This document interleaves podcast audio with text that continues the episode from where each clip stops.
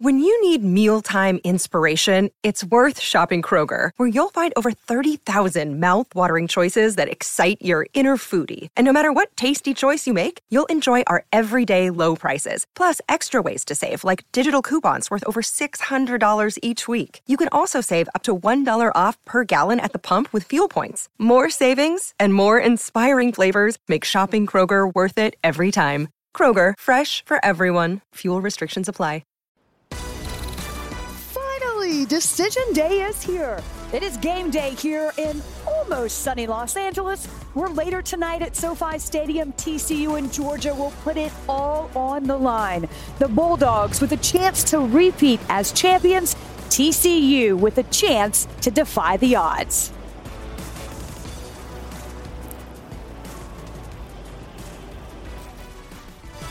Welcome to College Football Live, built by the Home Depot.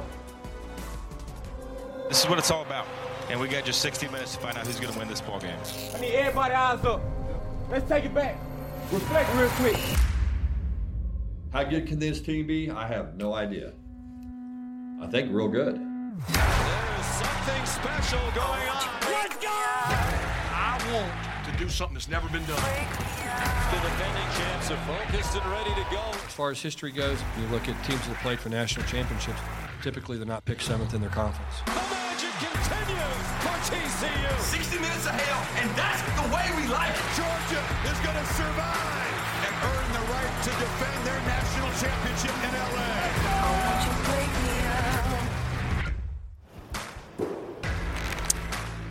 Everybody from Los Angeles, California, hard not to get excited about today. Wendy Next, Joey Galloway, Greg McElroy, Stan Macho, and finally, how long have we been talking about this game? Finally, we're on a set together. But I know, right? All season long. Nice to see you. Hey, it's really good to be here with you guys. This is what they look like in person. I got to tell you, what an incredible season, in large part because think about these two teams with very different directions. If you think about, this is how the season started.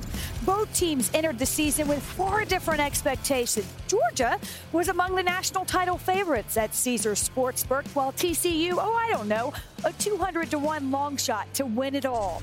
The Horned Frogs are looking for their first national title since 1938. The 83 years between championships would by far be the longest span between titles in the AP poll era.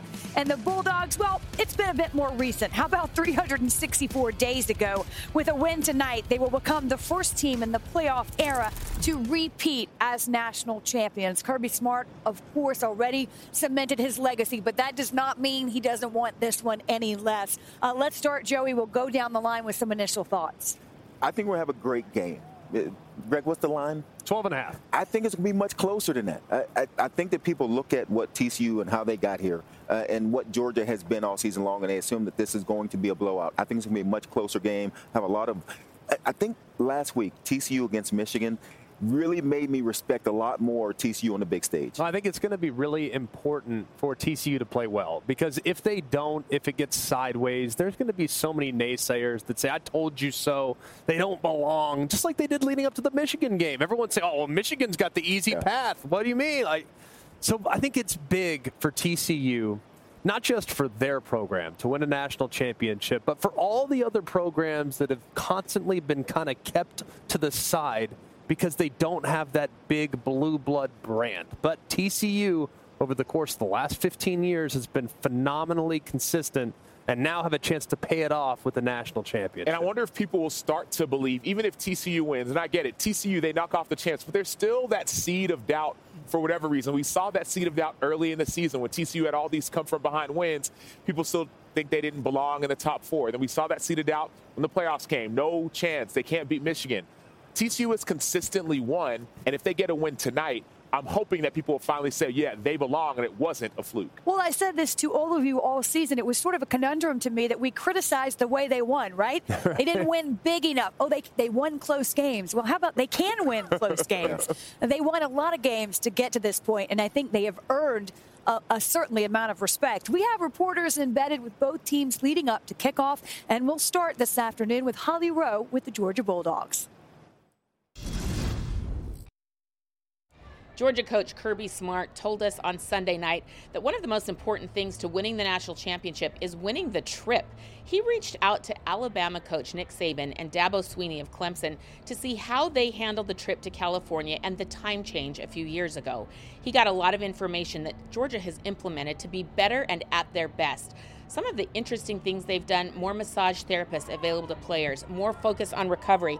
How about this little device? It's called a Firefly. It is a neuromuscular transmitter that is sending small electrical pulses to the muscles to help recover after strenuous exercise. Whether it's on Stetson Bennett's arm or players' legs, this is helping Georgia to be at their best. And then the final detail, get right, get tight. The barber at the team hotel, I love Stetson Bennett's cut. He got a high, tight fade. Georgia will be looking at their best and have all the recovery information they need to play well in the national championship game on Monday. Now let's check in with Molly McGrath.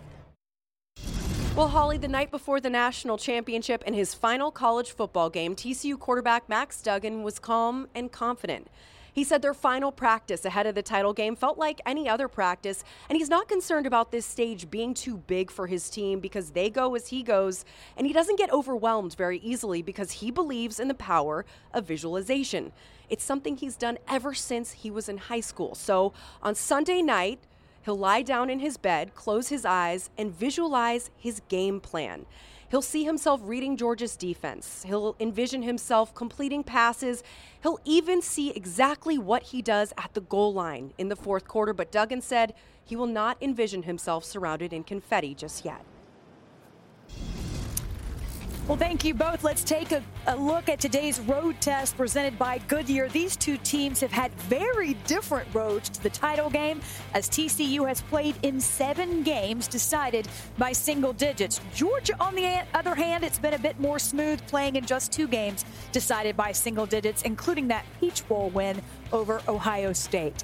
We are just getting started here on College Football Live. From walk-on to national champion, what will Stetson Bennett do for an encore? More on the quarterback's confidence and the charisma he's known for.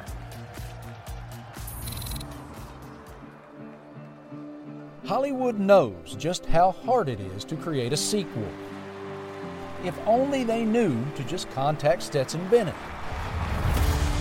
The walk-on turned backup, turned starter, turned legend, has already written a Bulldog blockbuster. Bennett launching, touchdown Georgia, and the drought is over. And now he's at it again. Wide open, Georgia strikes. Directing a fourth quarter comeback for the ages. Touchdown! Can Stetson Bennett's career get any wilder? Which moves him just one final win away from ending his storied college journey with a storybook and surreal sequel, right here in Hollywood.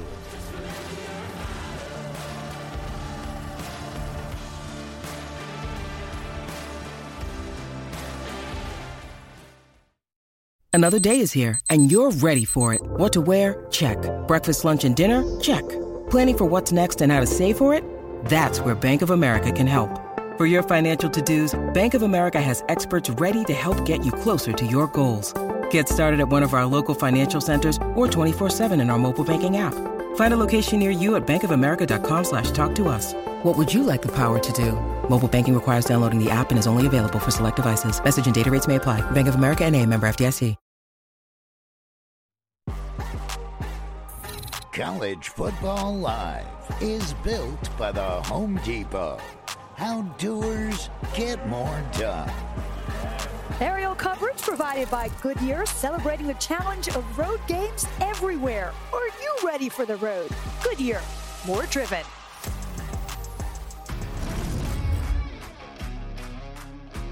That got some swag up his sleeve. The Tennessee fans had leaked this number out, and then when he scored, he said, "Call me now." I'm like, Lord, that's funny. His confidence, man, it's like no other. I don't think I've ever seen him phased in any part of a game or practice as well. The fact that he walks out, head held high, leading the guys is definitely something that carries over to everybody else in that huddle. It's something like you've never seen before. It definitely helps the team play with a little bit of edge when your leader is going out there, because then that type of swag. Let's look at some great clips presented by Great Clips. Stetson Bennett's swagger was in full effect at the Peach Bowl, going 5 for 5 on what would be the game-winning drive finishing with a 10-yard touchdown pass to A.D. Mitchell as the Dogs edged the Buckeyes to get here 42-41. Bennett has done nothing but win in his collegiate career, going 28-3 as a starting quarterback. His .903 winning percentage, second best in SEC history among quarterbacks with at least 30 starts. Here's Joe Tessitore with our quarterbacks.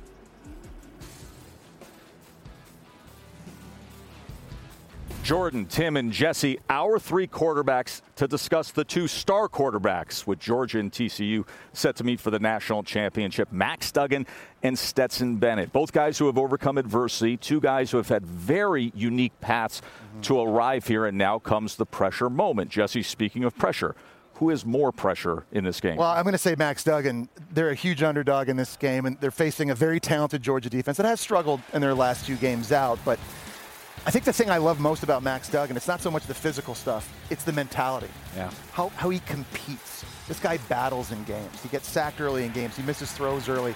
He's always able to turn the page. He doesn't let bad plays affect him, and that's something that a lot of young quarterbacks really, really struggle with. Max doesn't have that issue, and you saw it in the Michigan game in the semifinal. Throws a pick in the third quarter. 3 plays later, Michigan scores. It's a 5-point game. Very next play, drops a dime on a post throw to Quentin Johnson. They need that type of leadership and that mentality, I think, in this game. Yeah, his mentality is incredible, but so is Stetson Bennett. Yeah. And I actually think there's probably a little bit more pressure on Stetson because they're supposed to win. They're supposed to win back-to-back, and everybody is saying, oh, now you're the guy, now you have to do it. And Stetson has been someone that has always handled pressure, different forms of pressure, the pressure of you shouldn't play D1, and then the pressure of, well, you're not good enough for Georgia, and then the pressure of, well, oh, you're the starter, but we're going to win because of defense. But now they're here, and a big reason because of Stetson, and I don't think the moment's too big for him. I think Stetson has the most on his shoulders because of the pieces around him, right? Darnell Washington may or may not play. Yeah. Ladd McConkey, his best receiver, banged up. We don't know his health. He's relying on guys like A.D. Mitchell and Arian Smith, who didn't really play at all this year, and still he's expected to play at a high level, so I think he's got a ton of pressure on him. And as we have found out with both these quarterbacks, especially recently, they're both proven closers. Max with all the comebacks 5 times in the regular season. They trailed in the second half. And Stetson last week, can you play better in a fourth quarter than he did last week with the game on the line? If this game is on the line, which one do you trust more? Joe Tess, what are you doing, man? We saw Max Duggan cover zero, Michigan coming at him. Yeah. Pressure in his face, make a huge throw, but Stetson's been there. Yeah. How many times have we seen him in big? Is there a better throw than that seam throw in cover two late in that game against Ohio State? It's unbelievable, and it's really the confidence he has in himself. Timmy, Max Duggan against Oklahoma State. I love Max Duggan against Baylor. All those clock counting down. He's one of my favorite. For a reason. He truly is one of my favorite players in college football. I root for him so much because of his mentality, what you were talking about. This is the guy, when everybody's celebrating going to New York, Max Duggan's like, hey, I'm going to the gym. Do you want to come work out with me? This is a dude that never stops. He never sleeps. He's never stopped, working on getting better and honing his craft. But, man, I've seen Stetson do it so many times, and so it's so hard. But there's just no substitute for experience. Right, yeah. 25 years old. This is like his 9th year in college. The guy's been playing forever, and he's played in so many big games, and he has such a good understanding of offensive coordinator Todd Munkin's system, what he's trying to do. He's so good at the line of scrimmage, getting him in the right place. And I think that's going to be key in this one. Facing that tricky 3-3-5 scheme from TCU, it's one of those schemes defensively. It's becoming more in vogue in college football, but you don't see it a ton. Stetson saw it when they played Mississippi State. Ole Miss runs it. Arkansas runs a form of it, but they didn't play that. A lot more on the quarterback ran it too against them. So Stetson's got to be really good with his mind in this game at the line of scrimmage. And Mississippi State played him really, really well. They did. And he forced it a couple of times and should have actually had multiple picks that he got away with. Quick headline-style answer from each of you. If Stetson Bennett wins this game, back-to-back championships, his legacy is? Cemented, legendary, all-time. I think it's better than Disney could probably even write. It's historic, right? First team in the college football playoff era to go back-to-back. That is our quarterback matchup. We will get the answer and see if Stetson delivers on that. Duggan against Bennett. Picking against come you, Max. Monday night in the college football playoff national championship. Our quarterbacks on the quarterbacks. Tess, thank you, and you're right, we'll know soon enough. Coming up, like any teams at this point in a season, health is a factor. Injury updates and a couple of notable names, including Kendre Miller and Darnell Washington, coming up.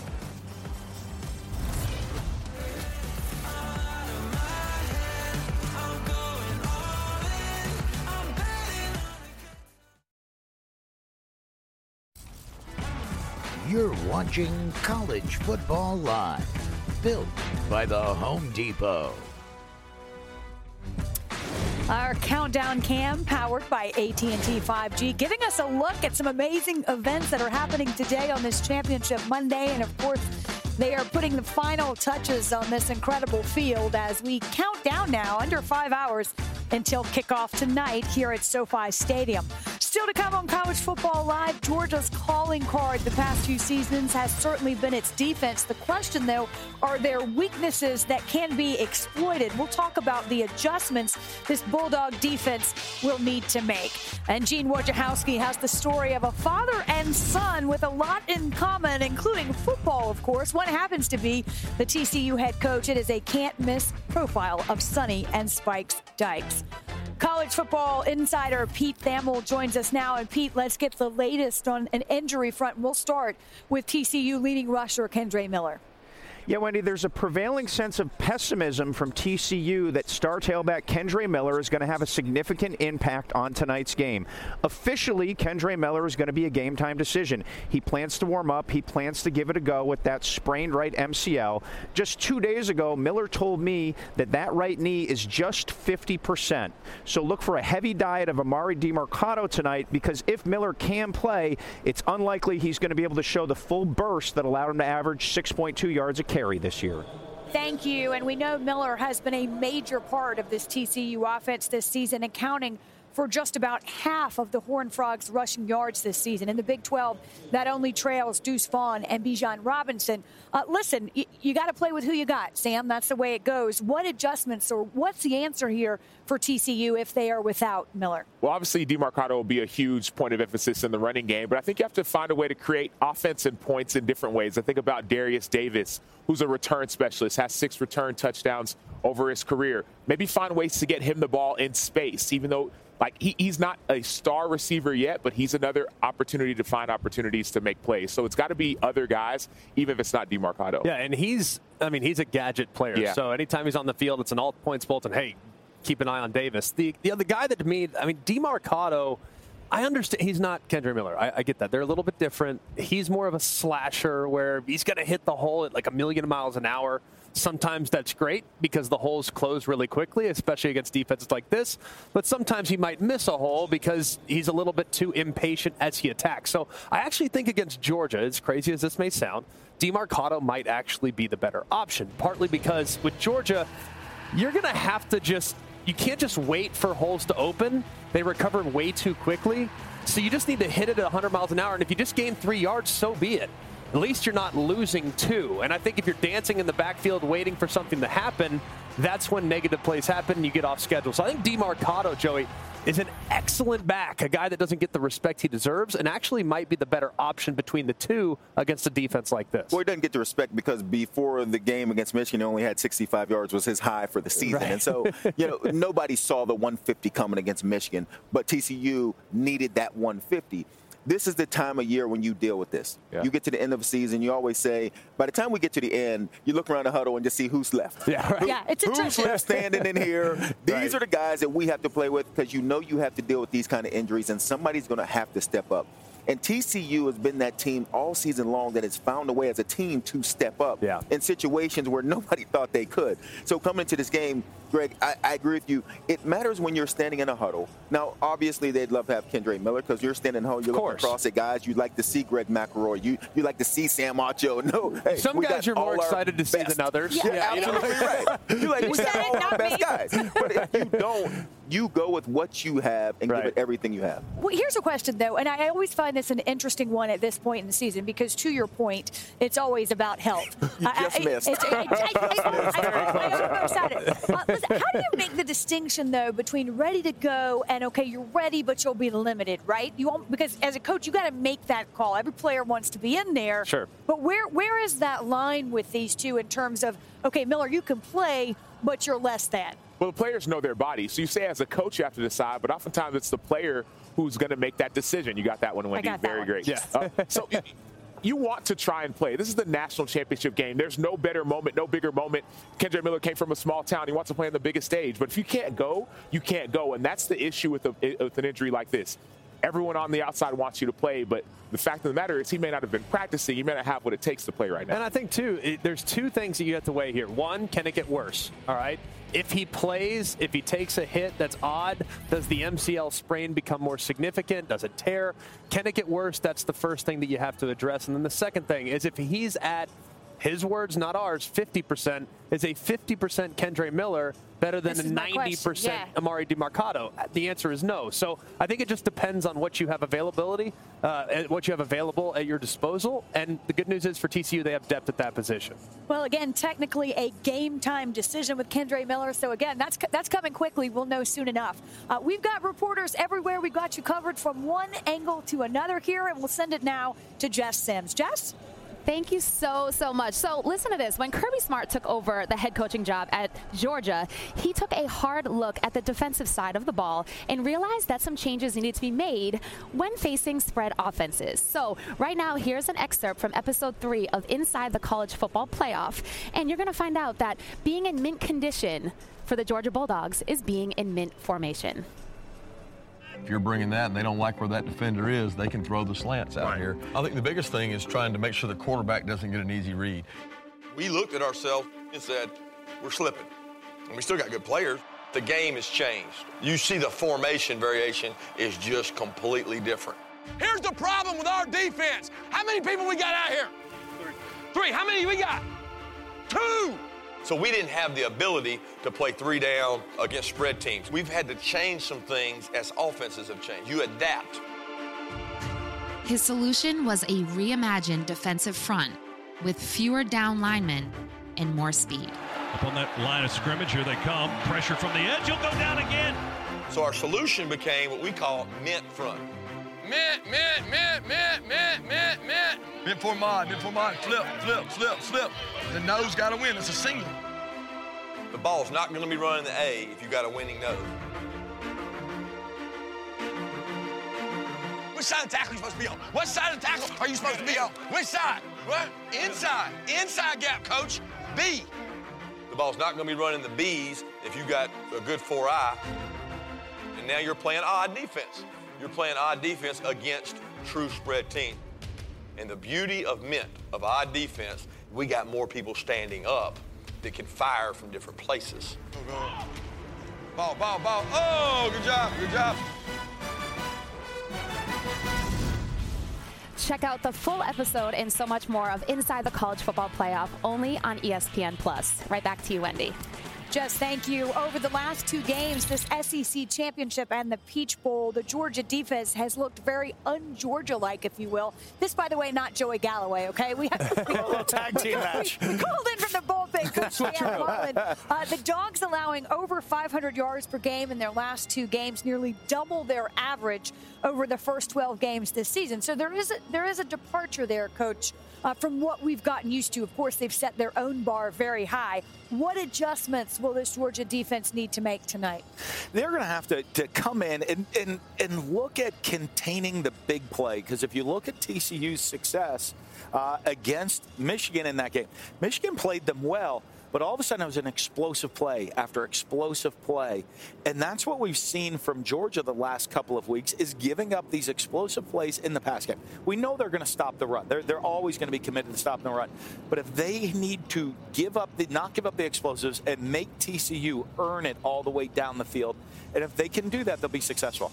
I think the big thing for Georgia's defense, we just saw that piece on the mint defense. We're going to see a lot of that tonight. I would anticipate a lot of mint, because if you look at the personnel groupings that TCU uses, they're not going to be in heavy personnel. Nope. They're not going to need to have four defensive linemen on the field. Plus, I think they probably feel pretty good about being able to hold up in the run game with those three down defensive linemen. And mint's designed to be spread sets. Mint's designed to not have a tight end. So when you don't have a tight end to set an edge to the formation, which TCU does not a lot of times, they want to be in mint to be able to bring from either edge and bring it on either side. I think that's where they're going to live tonight. And plus, that frees up another guy that's athletic that can probably follow Max Duggan around the field. I think they're probably going to try to play man at their core. That's who they want to be. But I also think at the same time, if you're Georgia, I think you have to resist the urge. And Kirby wants to dictate. Like, he wants to set the tone. He wants to blitz. He wants to tell the offense what to do based on how they're going to attack. I think you have to resist that urge, because the thing that's going to kill you in this game is getting too aggressive and getting burned downfield. So I think that they're going to play it maybe a little bit more conservatively early, and then maybe adjust as the game goes along. And Georgia does a great job when they know what play is going to come, right? They study a ton of film. They're ready for the first play, but there's always that second play. When the play breaks down, the quarterback starts to scramble. We saw C.J. Stroud scramble a little bit, and then all of a sudden you saw Marvin Harrison Jr. get open in the end zone. That scramble drill is something that's somewhat off schedule that Georgia hasn't necessarily prepared for well. The last week, they had those two touchdowns on scramble drills. The week before, LSU gave up over 500 yards and a few touchdowns on scramble drills. And so as a defender, you sit and say, okay, I've studied the tape. I know what play's coming. I'm going to stop that play. But if you don't get to the quarterback, now there's a second play you have to defend.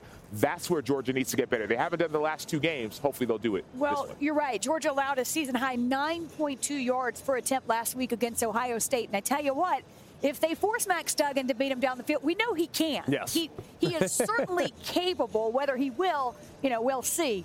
Again, we've got you covered. We check in now with Marty Smith and Kirk Herbstreit. They are at the All-State Championship tailgate, and we're not about to let even a little bit of rain dampen the spirits, guys. Wendy, hello there. Good morning. That's right. Kirk and I are here at the Eckrich $1 million toss. I know a lot of you guys are anxiously anticipating the national championship game here tonight in Los Angeles, but we all know, Kirk, this is what they came here for, right? This is it. This is your opportunity. You have 10 throws, and they've changed the rules. Usually there's just the one target, but now we have three different targets. You're going to start with the 250,000, the big target. You'll probably get that on the first throw. Then we're going to go to 500,000. Give me too much credit. And then $1 million, which you have no chance at in the middle. So I think you're good. You're good. I'm going to put him down for 750 as a lock. Okay, I like it. All right, we're ready. 10 throws. You ready for this? Let's try this. Good luck. No pressure. Come on.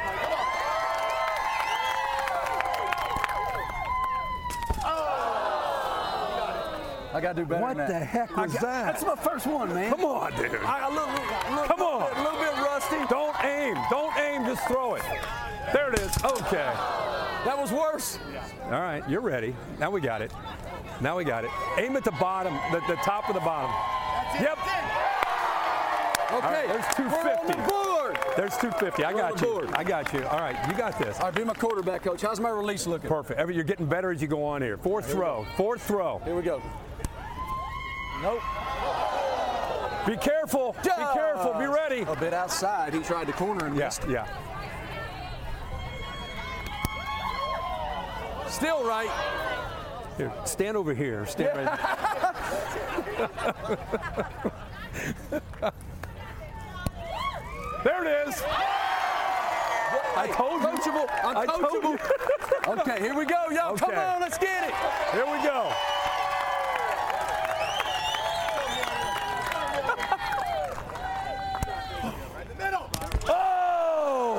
That was great. It was close. Just stand over here again, on just a little bit to the left. Nope. Sorry, you had two more. Two more. Two more. Nope. This is the one. You guys right. We got it, right? This is the one. Here we go. $1 million for the rest of your life, Martin. You got this. You got it. It's good. Oh, 750. 750. That's not bad. I told you. Good job. So $750,000. Oh, $500,000. $500,000. I can't add. $500,000 to Extra Yard for Teachers. So grateful for our great friends at Eckrich and everything they do for our amazing teachers. Thank you guys so much for everything you do for our kids. Thank you guys so much for supporting the College Football Playoff. What an amazing, amazing experience. Thank you, sir. Great job, Marty. Way to put it through there. Thank you. Almost, Wendy. Almost, guys. Listen, you know what? How's my release? Perfect. Wow. There's some little things we could tweak in there. Perfect. A full slate of shows today. Championship Drive follows us. College Game Day at 5 o'clock. And then, of course, get your popcorn. Get set. 7:30. Our game coverage begins, and SportsCenter with Scott Van Pelt follows the postgame. The national championship, TCU and Georgia. One team left standing after tonight. The odds were only, 200-1 that TCU would even get to this point. Talk about the long, strange journey it has been for the Horned Frogs. We'll take a look at TCU's path coming up.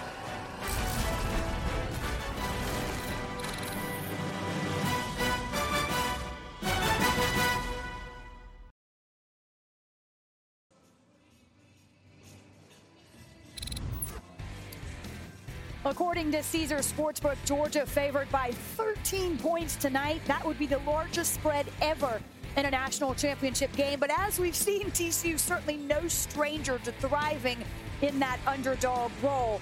Pete Thamel is back with us. And, Pete, it goes without saying that TCU is not the favorite to win tonight. But as you surveyed coaches around the country, what's the prevailing theory on how they might pull this off? Yeah, Wendy, if there's a path to victory for TCU tonight, it starts with star wide receiver Quentin Johnston having a giant game. Johnston is 6'4", 215 pounds, and he's projected as the top receiver in the upcoming NFL draft. Johnston's strength is deep balls and high-pointing balls in the air. He'll likely match up against Georgia corner Kelee Ringo, who tends to struggle tracking balls down the field. Look for TCU to exploit that matchup.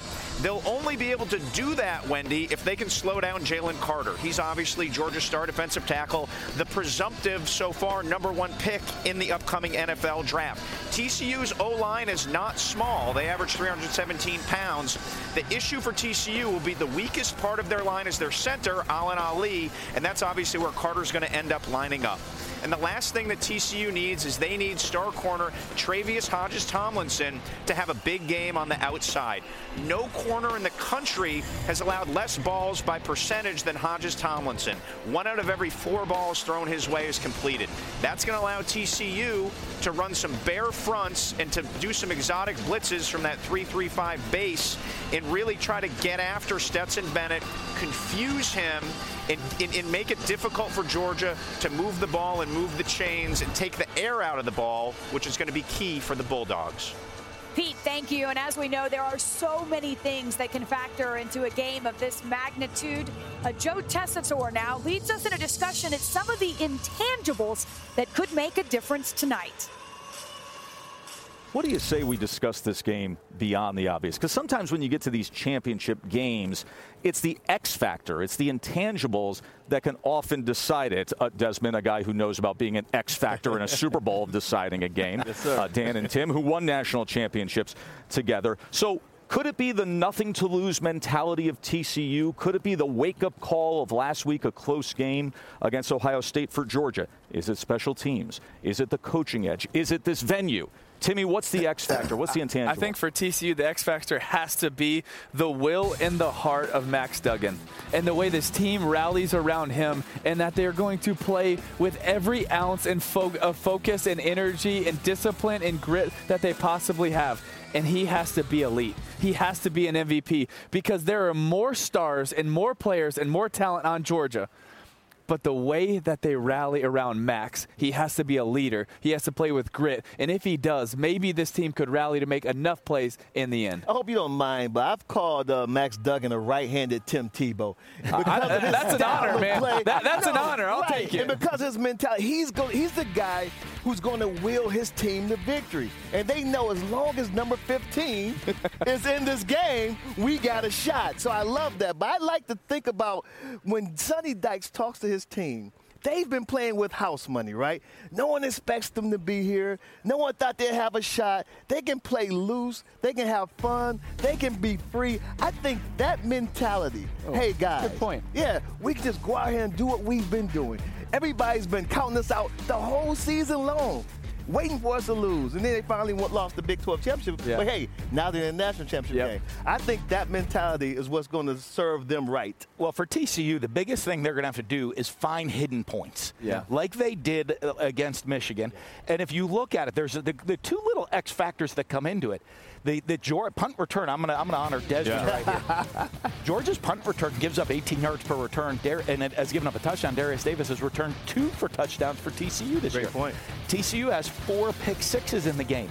And to sit there, and everybody loves Max Duggan, and the will to win, and all of this.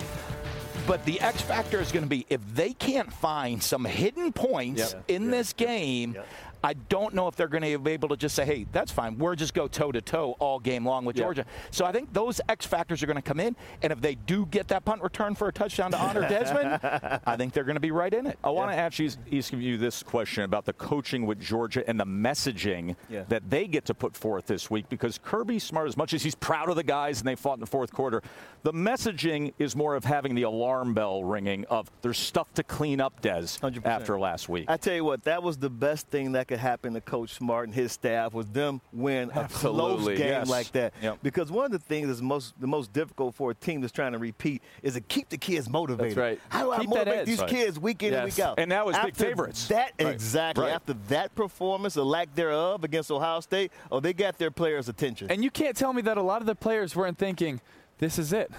This is where we get knocked off. Yeah. This is the moment. And then everything worked out in their favor, and including the missed kick for them to be able to win. And now they're thinking, oh, my gosh, now we can go be the Georgia we were supposed to be. Yeah. And they have to be smart because, a loss can jumpstart a team. Yes. And these guys haven't lost, though. Right. And you saw that. I think that loss in the championship game kickstarted TCU even to another level of we're going to come out and bring it.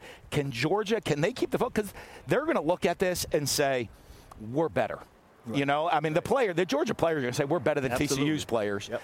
And can they get that focus of saying, hey, you might be, but if you don't play with that edge, we're going to be in trouble. Everything gets analyzed in a game like this. And one X factor people have talked about, Georgia's without their live mascot. UGA 10 did not make the trip out here. They said it's too far. That's only a Joe Test for UGA 10. He's not here come Monday night in the college. Joe Test is X factor. National championship. All over it. No UGA? I'm out. I wish I'd known that before now. Come on.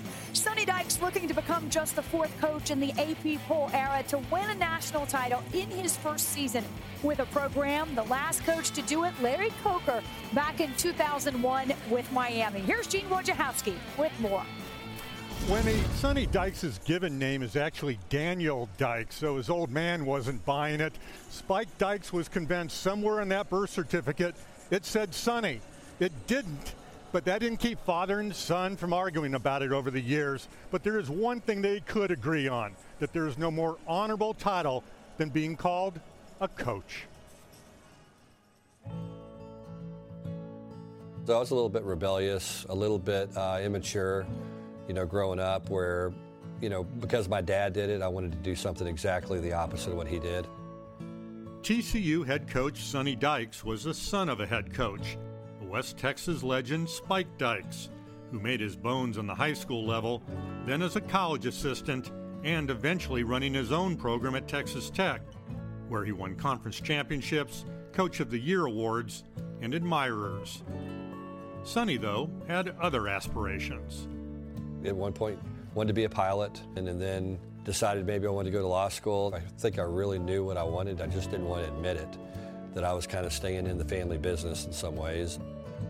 And when I became a high school coach, I remember I called home, he answered the phone, and we had about a 30-minute conversation. And all of a sudden, it seemed like now he could relate to me. And our relationship really changed at that point moving forward. I think as we got older, we got really close. We had a different way of doing things, but I think it all came from the same place. And I think we're really pretty similar people. Their college coaching records are almost identical. And they're the first father-son to have each won Big 12 Coach of the Year awards. But Sonny has done something his old man never did, lead a team to the national championship game. If only Spike were here to see it. He died in 2017. Well, he would love this team. I know that. Look, this team is built on the things that he loved, which is hard work and dedication and toughness and unselfishness and certainly would love Max Duggan. He'd be crazy about the head coach, too, though. Yeah. I mean, he'd be a little mad at me for some of the sideline stuff. But, yeah, he would get a kick out of this team, and I think he would appreciate the job that we've done this year. You know, Sonny says it with a smile, but he's serious. He said he probably couldn't have worked for his dad, and his dad probably wouldn't have hired him. But one day, Spike did give Sonny a piece of advice that he's used even to this day, that it's never about the head coach. It's always about the players. Woj, thank you. And that certainly seems to be the way this TCU team is built. We'll switch gears now and take a look at Todd McShay's top 2023 NFL draft prospects. These are guys that we will see tonight. Jalen Carter, Georgia, Todd's third-ranked overall prospect. He's followed by TCU receiver Quentin Johnston, Georgia DB Kelee Ringo, Georgia offensive tackle Broderick Jones, and tight end Darnell Washington. We are joined now by Todd McShay. And, Todd, I'll start by asking what you'll be looking for from these guys tonight. Yeah, listen, we've got four of the top five prospects from the Georgia football team, and I personally want to see Jalen Carter. I mean, he's the number one guy. In my opinion, he's the most dominant defensive player in the country when he's healthy. If you go back and watch his tape after he came back from the ankle injury, it was run defense, pass disruption, pass production in terms of getting after quarterbacks and sacks. And to me, he has a chance to be the number one overall pick. We talked about the Chicago Bears now. They have that number one pick. They don't presumably need a quarterback, so it could be Jalen Carter that goes number one. It could be Will Anderson from Alabama. But Carter, to me, what he does so well, it's a lot like Quinnen Williams with the Jets. He does a great job of working half of an offensive lineman. He's so quick and powerful, and when he gets there, the force that he brings down, whether it's a quarterback or a running back, he has rare range for that kind of player. After that, you've got two other prospects that I'm really intrigued to see tonight. You've got Quentin Johnston, the wide receiver from TCU, and Kelee Ringo, the cornerback from Georgia. That's going to be a great matchup between the two. So with Quentin Johnston, 6'4", 210-plus pounds. He's a pterodactyl. That's what I love about him. Yes, he's great like most big receivers at going up and making contested catches. But what's different with him is the twitchiness that he has after the catch. You don't see many guys, usually like they're long striders when they're 6'4". He's not. It's catch, make the first guy miss, and then maybe make a second guy miss. So how does he match up with Kelee Ringo, who has struggled this year locating the ball in the air, but he's 6'2", long arms, and has the speed to match up on the perimeter. I mean, go back to Tariq Woolen, let's say, this past year, coming out of UTSA, fifth-round pick. He's been a star in the NFL for Seattle. It's all about length and speed at cornerback.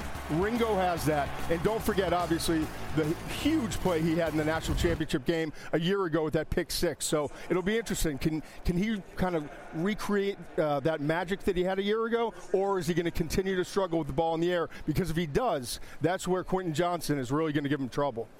Believe Nick Saban, you believe that the best way to improve your stock is to play football, and that's what these guys will do tonight. Who among them has the best opportunity, perhaps, to improve their status? Max Duggan. If you come out and play well against this Georgia defense with Jalen Carter bearing down on you all night, NFL, as a scout, the first thing you do is, okay, who they play? Georgia. All right, I'm going to pop that tape in, right? And so all of a sudden, you want to see what he can do against one of the elite defenses. So Max Duggan has had a great season. He went from a backup to a starter to a star and now to a day three prospect. But he can help himself if he has a huge game, not just running the ball. We know he can do that. I want to see him hanging in the pocket, going through progressions, and making some of those anticipatory throws that you need to make in the NFL. A lot of sense to me, Todd. Thank you. And no bigger stage for the quarterback than tonight. Speaking of the NFL, our second annual Monday night wildcard game, January 16th. That's at 8 Eastern, 5 Pacific, ABC, ESPN, ESPN Plus. Our megacast coverage, of course, including Peyton and Eli, and our ESPN Deportes Spanish language version. What a way to cap off Super Wildcard Weekend. With the clock ticking now toward kickoff, it looks like Georgia tight end Darnell Washington may be a game-time decision. We'll have an injury update on his status coming up. The College Football Playoff Foundation, the largest sports entity supporting educators in America, ESPN is proud to continue to support the CFP Foundation and its Extra Yard for Teachers initiative, bringing college football together to show support for educators, recognizing the hard work, long hours, and dedication. Thousands of teachers have been positively impacted by the joint effort. We say thank you to our teachers.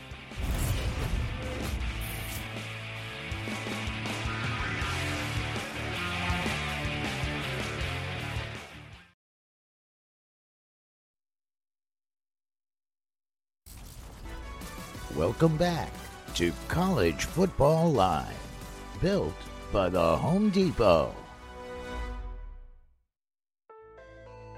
They both got their strengths. They're completely different players, and then they execute at a high level. Bennett, down the middle, to the end zone, touchdown, Darnell Washington. Brock Bowers, and he just takes it to a whole nother level. Bennett throws on the run, Bowers, touchdown, Georgia. Just us two together, it's hard to form personnels and have people on a team that can really cover both of us at the same time. Brock and Darnell, they're weapons in the pass game, but they're weapons in the run game. Darnell is a, 6'8", 280. He's not afraid to get out there on the perimeter and block and do the dirty work for the team. Darnell's on the field, a lot of people think that, he's blocking, and then all of a sudden he's hitting you for a 40-yard pass down the seam. Bennett, it's the other tight end, Darnell Washington. This one's knocked up. Bowers tips it to himself, and he'll score. Touchdown, Georgia. It's kind of like pick your poison. Just a great feeling knowing that you guys have two big threats like that that could definitely change the game in any given moment. Welcome back to College Football Live. I am Matt Berry down here on the field, and you talk about all the embarrassment of riches for the Georgia Bulldogs. That tight end room is one of the most dangerous in the country, but recently there's been some injury issues with them. For more on that, Pete Thamel now with the latest on the injury to Darnell Washington. Hello, Pete. Hey, Matt, there's an increasing sense of optimism from the Georgia staff that Darnell Washington's going to be able to have an impact on tonight's game. He has an injured right ankle that he suffered against Ohio State. He was in a walking boot in the second half of that game. He's since ditched that walking boot, and he'll be a game-time decision tonight, but I've been told the Georgia staff plans on him to play, and they'll be intentional about how they use him tonight. Georgia plays 60% of its snaps in 12 personnel. I don't think they'll be able to do that with Washington tonight, but that is Georgia's definitive edge in the run game, and expect Washington to have an impact against an undersized TCU defense. Yeah, anytime he steps on the field, Pete, thank you, he can be a factor. Stanford Steve Coughlin, Todd McShay down here with me. You look at Zero and you're like, wait a second, how is that human in college, and why are they allowed to have him alongside Brock Bowers in the best tight end room in the country? And Stanford Steve, I'll start with you. You played the position. Yeah. The dynamics between these two are so different. How do they need to get involved tonight? Well, I think the health of Washington's huge because when you look at that in the 3-3-5, right, they're saying we're going to stop your front line with three guys down. But when you add a guy like the size of Washington, it totally creates basically another tackle on the perimeter. It makes it hard to get to the passer on the edge. It creates angles against the linebackers in the run game that can help them. So I think even if he's 75%, I think it's massive for Georgia because then you put him down in the three-point and then you use Bowers in the versatility role, whether it's motion, splitting them out. And I think Washington also, when they split them out and help with the quick screen game, that's a major factor. 10 guys caught balls for Georgia in the Peach Bowl. It all starts with the versatility, and it starts with Washington down being in the wide position. And in the scouting community, we like to talk about guys like Washington, body beautiful. I mean, it's like the first, the first thing he's, he is exactly what you're looking for in terms of his size, his length, his strength, and as a blocker, it's not just like he's in there grinding. He can get out and move. Yeah. You mentioned the screen game, him getting involved. He's out there blocking in the screen game for the other receivers. He does so many little things in this offense. And I love those clips that we just played. All the catches. I was just going to say, Bennett does a great job of making him use his size. Yes. They're always high-pointed, especially in the red zone. Right. Let me get this in with you guys, because early on, Brock Bowers against Ohio State wasn't really involved down the stretch. They finally got him going. I think we would all agree that when Georgia's finding 19, they're virtually unstoppable because of how good he is. How quickly does Brock need to get involved tonight? Well, I think it's going to be a huge factor because you look at the Peach Bowl. First 12 snaps of the game, they're in shotgun. done. But now that he's distributing the ball everywhere, and what happened was in that game, Washington gets hurt. He got stepped on by his own teammate on the interception. That's what happens. So he comes out. They have success running the ball in the second quarter, but that's why Bowers down, helping out in the run game, as the extended tight end. So I think getting him motioned around, seeing if they can create some matchups. Yep. Maybe you get him against 57 Hodges or stuff like that, where he could be running vertical down the middle of the field. That's what you want, but I expect Bowers to get fed very early. Yeah, and I think even like the option game, with him coming across the motion, they're going to find a way to get the ball in his hands. And the thing I love about him, he is so instinctive. I mean, we talk body beautiful for Washington. He's the opposite. He's 6'4", 230 pounds. He does not fit the role of an NFL tight end, but he gets open. Mm-hmm. He uses his body. He creates late separation, and he's great after the catch, too. Michael Mayer this year is going to be the first tight end taken in the draft. Could be a top 10 pick, but to me, I think Bowers gives you a little bit more. Matchup-wise. Yes. I mean, his whole high school thing, dangerous. He's a former running back. You see that when he has the ball in his hand. He's a running back. The frightening thing about Brock Bowers, he has to play one more year of college football. Right. He gets to do this again. But I'll tell you this. If you see Brock Bowers without his pads and Darnell Washington without his pads, you're like, that guy sells insurance. That guy's going to be a first-round NFL pick. And it really is remarkable how good 19 is. In fact, when Stanford Steve was coming out of Connecticut High School, his scouting report was also body beautiful. And to this point, friend, nothing has changed. Not anymore. Todd McShay, Matt Berry, and you talked about it. It is unique, that TCU's 3-3-5 defense.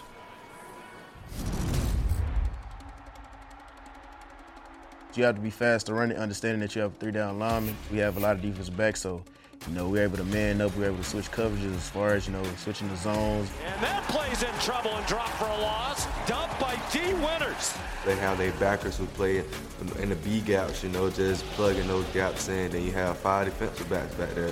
We don't see that very often in our league. It requires patience, and, some teams don't have patience nowadays. They want to score in 2 plays, score in 3 plays. Hard to do that on them. That scheme allows people to be in so many different places at the same time. There's always going to be 7 to 8 guys around the ball because of their assignments that allows them to run and be around the ball so much. TCU has certainly been tremendous, right? I mean, they are here. They've earned the right to be here, but they are 13-point underdogs for a reason, and part of that is because this Georgia offense is no slouch. I mean, they can put some points on the board, and they can put some points on the board in a hurry. So we talked about that Georgia defense. Let's talk about this TCU defense, coach, for just a little bit, and what their biggest challenge will be tonight. Well, it's going to start with stopping the run game of Georgia. And if you went back after the semifinal game, you heard Kirby Smart talk about Stetson Bennett. And I think you could hear it wasn't just on Stetson Bennett and him being maybe annoyed with how much they're throwing and how aggressive they're being. Maybe as a whole, it was, we want to run the football. Yeah. And so they're going to come out, and I think they're going to come out and try to enforce their will and run the ball against TCU. And so if the TCU can stop the run, the 3-3-5 is not soft inside. There are still 6 guys in the box, backers plugging holes. But if TCU can stop the run, now it's getting Georgia to do what they don't want to do, even though they can, what their head coach doesn't want them to do. Stopping the run is a given. That is, no doubt about it, all points bulletin, A1 for Coach Gillespie and this defense. I think another part, though, when trying to attack this Georgia offense is you really have to make sure that you contain Stetson Bennett. Now, when he escapes the pocket, that's when big plays happen. When guys are in scramble drill, he's excellent when identifying and keeping his eyes downfield, making one guy miss, and the next thing you know, you give those receivers 3 or 4 extra seconds, and boom, there's a big play downfield. So I think it's very important while stopping the run, you also have to keep Stetson Bennett contained and force him to operate from the pocket where he can still carve you up, but not as much as when he escapes. And we talk a lot about the tight ends, Brock Bowers, right? 9 touchdowns on the season. And we talk about Darnell Washington, this big, imposing, physical body. But when Georgia won their game in their game last week, it was the receivers that stepped up. Down by 11, you see Kearis Jackson, 75-yard touchdown. Then the game winner to A.D. Mitchell. Those are the guys you have to stop. So Travis Hodges-Tomlinson going to have a big day, but also a name to think about, Josh Newton. So he's number 24. He's a transfer from Louisiana Monroe. 3 picks on the season. He's the other corner on the outside. That's a player who's going to have a big game if Georgia isn't able to run the ball and they go to those receivers. I don't want to to make too much of it because sometimes I think we say, oh, experience and the intangibles. I mean, they got to play. And we know when they kick off this game tonight, it's between the lines. Having said that, if you're that TCU defense and you're facing a quarterback who's been there, done that, against all odds, already won a national championship, is that experience a factor at all tonight? Well, I think it'll be a certain factor in the age and the experience of Stetson Bennett. Is he's going to be comfortable? The moment's not going to be too big for him. He's been around it. He's done it. But I think there's a belief in TCU that they are a team of destiny, that maybe they shouldn't be here. No one thinks they should be here, but they believe it themselves, and they play with a swagger and a confidence. And they've won in hidden points. Yep. They've won punt returns, fumble return, interception return. Things go great. And they're going to need that to happen tonight. And they're going to shoot their shot now. Like if you're TCU, man, like they undercut out routes. Like they do things where it's like, all right, well, if that guy catches it, he scores. Okay. But hey, I might pick it off too. Like they are not afraid to roll the dice on defense. And I think you have to have some of that. You referenced the hidden yardage. That's massive. Punt returns could be huge in this game. But I agree with you. I think TCU, they're going to come to play. There's no doubt. And if it gets into a track meet and they give up a big play, who cares? We'll make one ourselves. And that seems to be what they've done all season long. Shooters shoot, Greg. That's what they do. They keep on shooting. All right, TCU takes on Georgia. Perhaps you heard it's all going to happen tonight right here at SoFi Stadium. The defending champs, 7:30 Eastern, 4:30 Pacific. It's the national championship game presented by AT&T. And for this 10th straight year, there are 12 different ways to watch and listen, whether it's TV, radio, digital. I mean, maybe even 10 cans. I don't know. So many ways to watch and listen to what is certainly the biggest game of the year.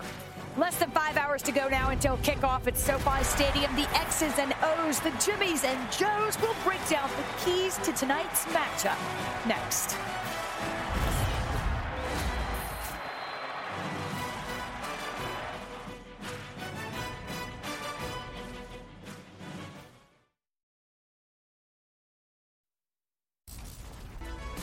This is College Football Live, built by the Home Depot. Aerial coverage provided by Goodyear, road tested and game ready. Are you ready for the road? Goodyear, more driven. Well, these two teams have met on 4 previous occasions. Georgia, by the way, if you're keeping score, well, the Bulldogs have won all 4.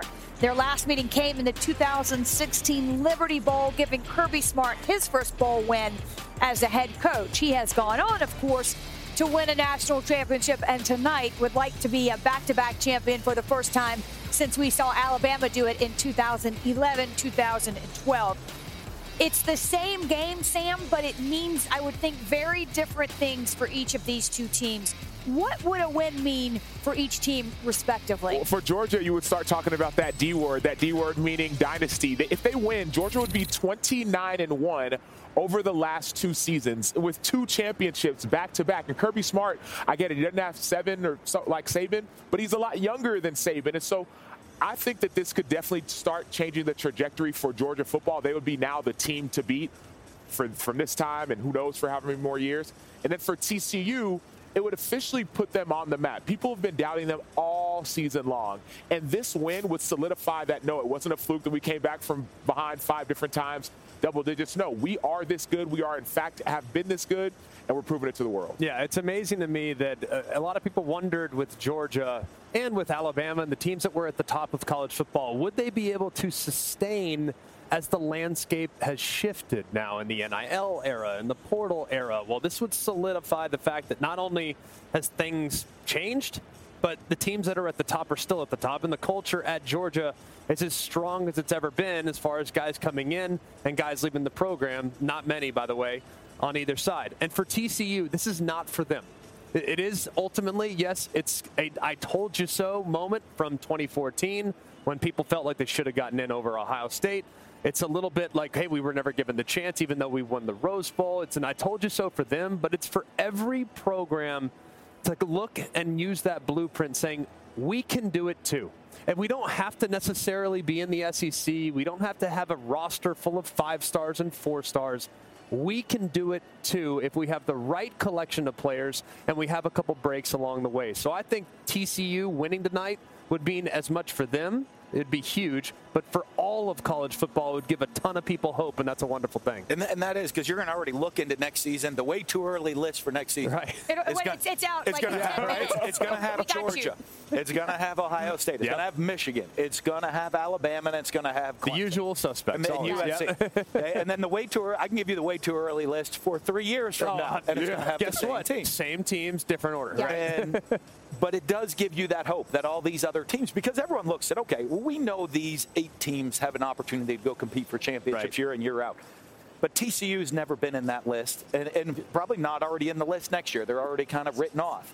And so it does give, and it changes things for everybody else. The Georgia, and everybody thought, I think what they've done over the last several years has already kind of established win or lose tonight is not affecting whether they're a new standard dynasty-type team in college football. Okay? You hear it with Dabo. Clemson's still going to be there. Right. Alabama's still going to be there. And Georgia's right there. Win or lose tonight, I don't think it affects it. Obviously, it'd be huge for them and their fan base. But they're going to be there because he's built the foundation. But if they win, I could just quickly say, if they win, I think that would put them on a different level. No team in the CFP era has won back-to-back. And so if they are the team that does it, losing 15 guys to the draft, losing 5 guys on defense on the first round, I mean, Wendy, to your point, like, that would take them on a different, in my opinion, echelon. All right, you know why they call it way too early, right? Way too early. I was like, oh, I missed something. I don't know. That's a tough crowd. Everyone's transferring everywhere. Okay, so. Right. Absolutely. Wow, no pop quiz here. All right, listen, we're going right down the line. TCU wins tonight if. They're going to have to find hidden points. They're here because they found hidden points against Michigan. They picked off two passes and returned them for touchdowns. That's 14 points. There is a goal line stand that they made that they took a touchdown, reviewed it, took a touchdown off the board against Michigan, create a turnover the next play. Right. They have Georgia's punt return game. Defense, punt coverage defense, has given up a touchdown this year. Derius Davis has returned 2 for touchdowns this year. These hidden points come up in the game, and if TCU can find a little of them, Georgia might start looking across the field and say they are the team of destiny. What just happened? Yeah. They are just this team. Just takes a window. I think the big thing is they have to have their quarterback play superhuman. And obviously the gold standard of quarterback performances in national championship games is Vince Young against USC in the 2005 national championship. The performance that he put on the field that night was just absolutely ridiculous, for lack of a better word. So I think Max Duggan doesn't necessarily have to have that level, but it's got to be close. And when we talk about this after the fact, if TCU is victorious, we're going to probably reference how incredible Max Duggan was from start to finish in the ballgame. See, Greg, I don't even think they need all that. I think they need Quentin Johnston. I mean, I think about it. Max Duggan may not play a great game, but if you get some of those big plays from Johnston, right, if you get some of those catch and runs, I think that's been the difference. That was the difference last week. That was the difference. I get they lost the Big 12 championship game, but Johnston had another big game. If TCU wins, it's going to have to go through their number one receiver, 6'4", 215, future first-round pick. He is the answer. All right, hold your fire. Georgia wins tonight if. They stop the run. That's TCU, and I know they're explosive, spread it out. They throw the ball down the field. They do this, but they always run the ball. And they ran the ball against Michigan, who was one of the top 2 run defenses in the country.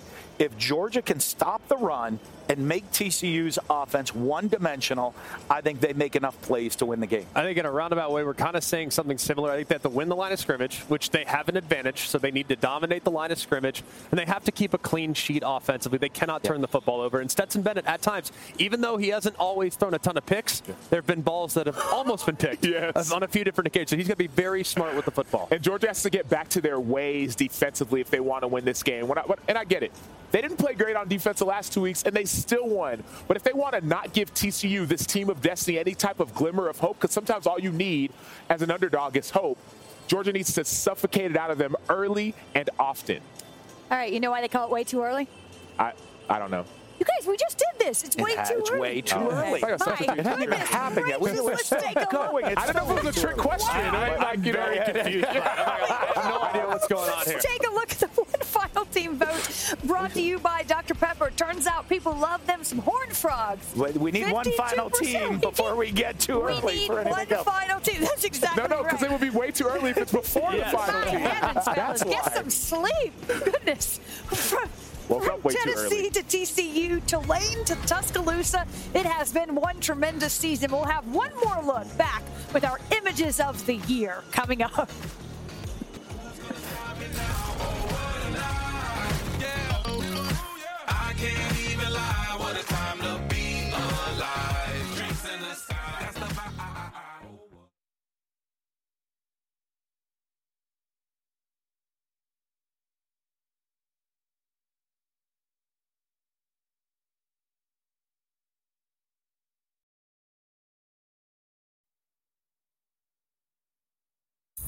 College Football Live is built by the Home Depot. How doers get more done. Georgia is going to survive. Georgia is representing the Southeastern Conference. And earn the right to defend their national championship in L.A. And TCU is representing the...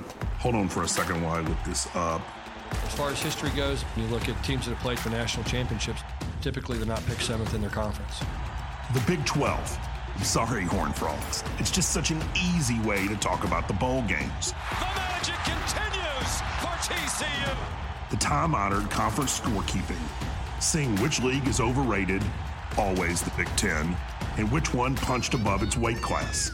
That's part of the fun, really. And now, totally irrelevant. It's National Title Day.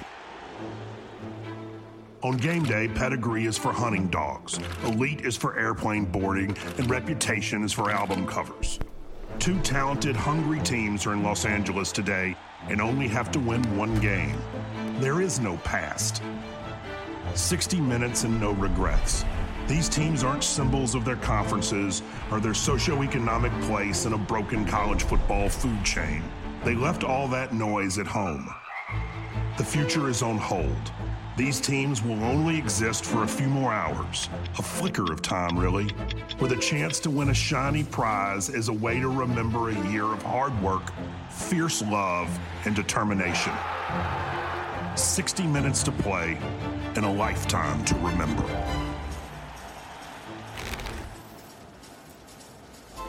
Nothing else matters, at least not tonight. Our countdown cam powered by AT&T 5G. Just some looks around the land, the amazing events that are happening here on this crowdy championship Monday, but it is doing nothing to dampen the spirits of TCU and Georgia fans. Tonight, here we go. TCU, Georgia, the defending champs, the College Football Playoff National Championship presented by AT&T. Our coverage begins at 7:30 Eastern, 4:30 Pacific. We'll have pregame coverage all day, but for this matchup, we'll have you covered from every platform, TV, radio, digital, so many ways you can watch and listen to tonight's championship. The moment waiting to run out the tunnel, there's a lot of things. There's nerves. A lot of excitement. Man, I'm getting goosebumps thinking about it right now. Nowhere to run and nowhere to hide. They got to see us. This is everything you want as a competitor, is to be a part of this game. I'm not there for the glitz and glams. I'm here to win the football game. This is everything you work for your legacy, for your teammates, for the guys that played here before you. All those runs, all those stations, and everything that you did for that one team is now here, and you just get to run out and just let it all loose. You want to be a champion? You got a chance to win a championship today. You know, it's sitting here watching that, no matter how long you've been around this game, it's hard not to get chills because you know there's so much anticipation from everybody. Let's get some final thoughts, Coach. I mean, college football is so special. And can the Hypnotoad mesmerize everybody one more time? Mesmerize the Georgia defense and offense, mesmerize their team, the fans, the whole country. And the underdog. Everyone loves college football because of the underdog. And I'd love to see the Hypnotoad do it one more time. I think they have a chance because they believe. It feels a little bit, doesn't it, like when Butler played Duke in the national championship? Yeah, like, it really does. That. Like, everyone's sitting there thinking, like, I wonder if Butler can hang. Can like, they do it? Who's this Gordon Hayward guy? Like, who are these guys? Like, who this guy, Brad Stevens, who's he? Like, and then sure enough, we all kind of look back and we're like, dude, that team was stacked. And I would not be surprised. I really wouldn't. If TCU played their freaking tails off today. I think they are going to play so well. Now, will they ultimately win the game? I don't know. But I think TCU, anyone that thinks this thing's getting sideways, I have a very hard time seeing it going. And it was interesting being around some of the players, even getting a chance to see some of the practices, how much fun these teams are actually having. I get it. This seems like a stressful situation, a high-pressure situation, and there is pressure involved. But these guys are having fun. They've been here for a couple days. They're taking pictures, doing videos, obviously NIL, trying to promote their brands. Things will change whenever this game is over. There will be a new champ in town potentially, or now a reigning champ. A back-to-back history will be made, but these memories will never be lost. And regardless of whether they win, I thought your points, Greg, were very apropos about what this means for other programs in terms of TCU. You know, if they win, that's phenomenal, icing on the cake. But they got here, and they got here, to your point, you can do it a lot of different ways. Not every top recruit in the country. They're saying, hey, I tell you what, if you're a head coach, no excuses. All the recruiting ranking sites are freaking out today. All the recruiting sites are like, oh, hang on a second. No, you got to have relogged in and changed the stars over the last couple of years. Max Duggan was actually a 5-star. We didn't know that, but he was. We got to get a double check. Yeah. You know what? I hope we didn't get spoiled. Those two semifinal games were so tremendous. I think if you're a fan of college football, what you really want to see tonight is a quality matchup. These are two quality teams. We can't wait. Matt Berry and Championship Drive are up next, but we leave you with our images of the year. Welcome to college football prime time. I can even see Osborne run! Pray for your brother next to you!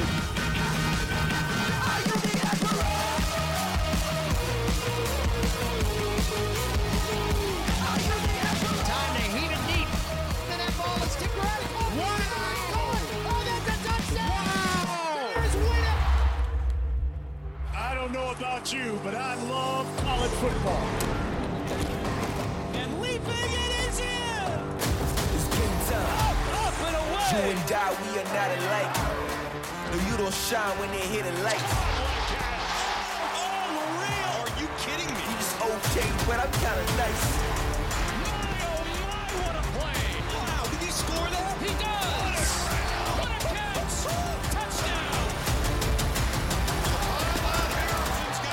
This is as good of a catch as we will ever. Oh my gosh! Intercepted. Big six. Gilmore. Marshall wins it. It's caught. Touchdown. Holy Cross. Watson, heavy hitter. And good. Fired up, man. He wants to win. Woo-hoo! Here's Edwards with the lead. Two huge touchdowns. Domination for the Wolverines. Let's go play ball. Got it to Bartholomew. Up and over and in. What a play! The word is yours. Was that intercepted? It was! Oh my goodness! Brock Bowers off a dip! Here left the human joystick. Heisman! Shake and bake! Touchdown! Stetson Bennett! CJ Stroud is again frighteningly efficient. Blake Corum, Heisman-worthy performance. Hendon Hooker! Touchdown! And Appalachian State has done it again! And we're going to have one hell of a time that play right back to Boone tonight! Are you the Emperor? 40-yard attempt. This for the win against Alabama. Let's go! Chase McGrath wins the game for Tennessee. Daniels for the win. Caught. It's gone. Rattler deep one, and it is caught. Juice Wells. Every which way. It is Texas Longhorns. It's blocked. It is blocked. Alex Matthews going to air it out down the left side. Tosh Davis down the left side. Davis is going in. Come on. Quentin Jackson dives into the end zone, and they have spoiled the party. Fourth down. Miller is the back. No! Kansas State outlasts TCU, and they're Big 12 champions. The Michigan Wolverines back-to-back Big Ten championships. The Bowers catches it at the one, turns and scores. Touchdown, Georgia. The bracket is complete, and it's going to be a fun watch. We cannot wait. Intercepted by the Winners, and a touchdown. Quentin Johnston has the first down, and on he goes. They are not going to catch him. The magic continues for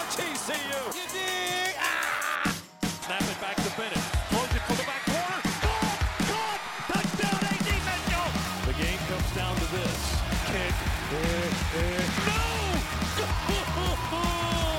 missed it! Left! What a way to start 2023, huh?